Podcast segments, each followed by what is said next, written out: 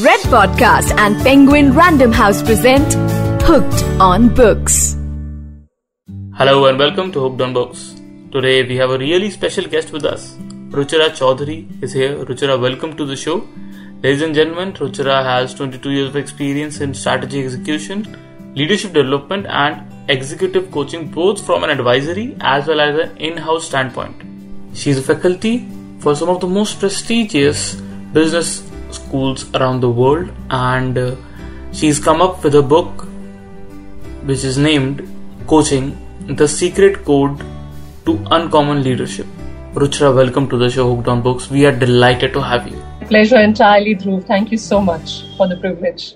Uh, so, Ruchira, you are coming up with uh, your book. Uh, how does it feel like? I mean, how, how, how I mean, what, what does it take to write a book? What was your motivation? What was your inspiration to writing a book? Because, you know, uh, the kind of schedule that you keep, uh, you uh, travel between Singapore, India, write journals, you are a columnist, you are writing all the time. But yes, uh, how do you find this motivation to write a book and about your experiences? Please tell us about it.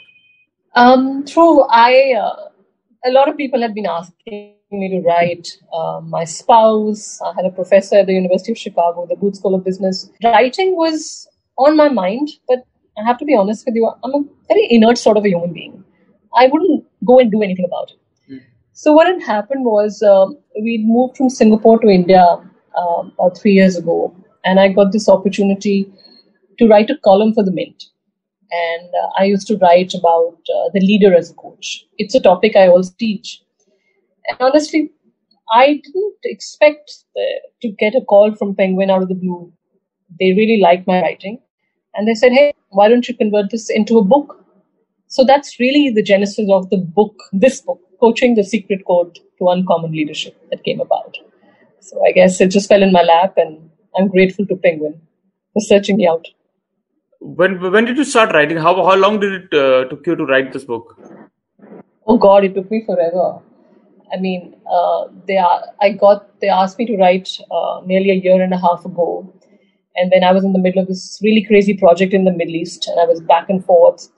So by the time I really got my head together, like you know, how do you start writing? And I'm a very disorganized person, despite being very organized in my personal life. As I decided to get it all together. Uh, I think it was uh, mid 2019, and my mm. editor, who had commissioned mm. the book, who, who mm. became a really good friend, he decided to emigrate to Canada. So I was like, oh my God, how am I going to manage without you? Of course, I found a very fantastic editor, the new Penguin editor who joined. He was great as well. Mm. But I think I really got my act together towards six months from the time they commissioned the book. Hmm. And then I was ready to have it all done and published by March 2020. But then, through you know, the world changed in 2020. Right, right, so right. that book just stayed there. And uh, we used that year to sort of uh, sharpen it, hone the narrative, add some extra bits about the pandemic and coaching during a pandemic, etc. So, Ruchira, why do you think coaching is the most uh, important factor that differentiates a good leader from a great one? You know, this book is not a book about leadership. It's not a book about pure coaching. What I've tried to do is uh, marry the two worlds, right? It stands at the intersection of leadership and coaching. And if you look around us, these are people who are taking others along in the journey. Hmm. They're building others, enabling others. They're building hmm. the next line of leaders. So, what is coaching really? It is about bringing out the best in us. It's about enabling, elevating, empowering people. Mm. And the best leaders to do exactly that. And I've tried hard to distill how they do it and what it takes to take someone to the next level. That's what coaching is all about. If I put your thoughts together, it's about uh, becoming a better version of themselves, or I mean, that is what uh, I mean. That book is sharing yeah. that. Uh, so please, I mean, can you share some thoughts on? Really well. It's about being better than you ever thought you could be, hmm. right? It's about taking your capability to the next level. It's about building your confidence, hmm. um, giving you more clarity, right? Giving you clarity about how to go forward, hmm. and I think also making you more self-aware. As hmm. that's what coaching does. So. Uh, this i mean like uh, we've all i mean as you mentioned the covid-19 pandemic uh, had uh, I mean, you, I mean, have had uh, jolted everybody, but uh, the COVID 19 pandemic is probably the worst crisis in the history of mankind. Agreed. Mm, it has absolutely. brought it has brought the world economy uh, to its knees. Uh, there are psychosocial issues. You've talked about Absolutely. the importance of coaching during a crisis. So, how do you think a leader, you know, how do you think a leader would uh, uh, use coaching uh, in in such a crisis situation? You know, Dhruv, you've actually said it really well. Um, I don't think there's a, better time to coach than there is now, right? Hmm. We're already there's we're, our turbulent times demand that you need to navigate these choppy waters, Mhm. right? And I think the biggest um, value add a leader can do today is to recognize that not everybody is in the same boat. And we say we're all in the same boat. Here we're not. Mm. We're in the same storm, right? Some of us have speedboats and some of us have canoes. Hmm. So we need to appreciate that our people, uh, our people, uh, some of us have spotty internet connections, we have barking dogs, we have young kids. We have to truly appreciate the contribution of each of these people. We need to cut them slack. We need to be empathetic. That's also coaching. We need to trust that our people are doing the jobs without Right. constantly checking on them. Checking in on them, find out how they're doing, but don't turn their neck it's also a time to give them more confidence that things will be okay. Right. It's a time to encourage them. And I think the biggest um, learning I've had is the best leaders who have navigated the crisis Hmm. Have given a voice to their people. So, back to the crux of coaching. Coaching is not telling people what to do, you ask people how it's done.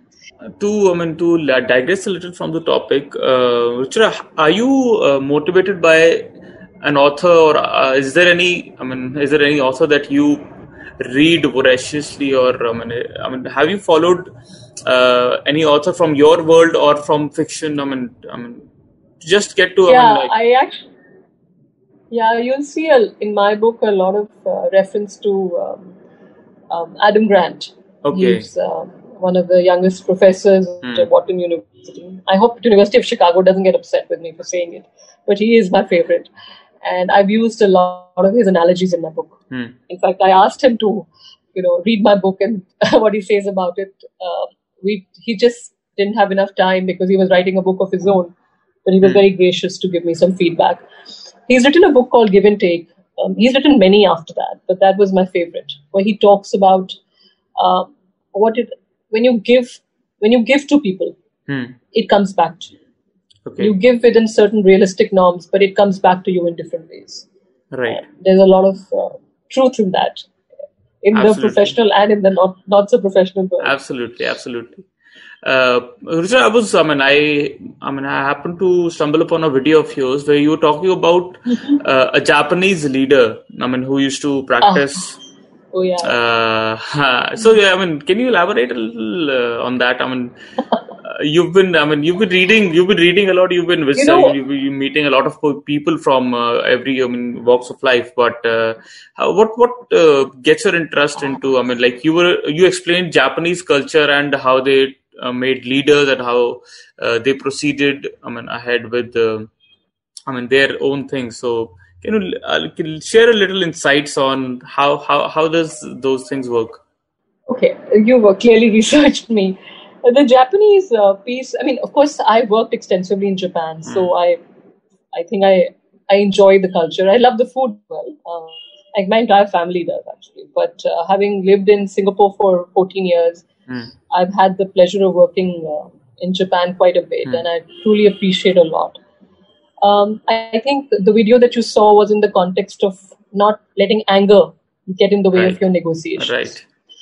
And uh, and the analogy I'd given was that you know this famous samurai is to say that when you think you're going to erupt with anger, just go to the balcony Hmm. detach yourself, go away, go out for some time, and let your emotions calm down, cool, so that when you come back into that negotiation or into that discussion, you can think with a clearer mind.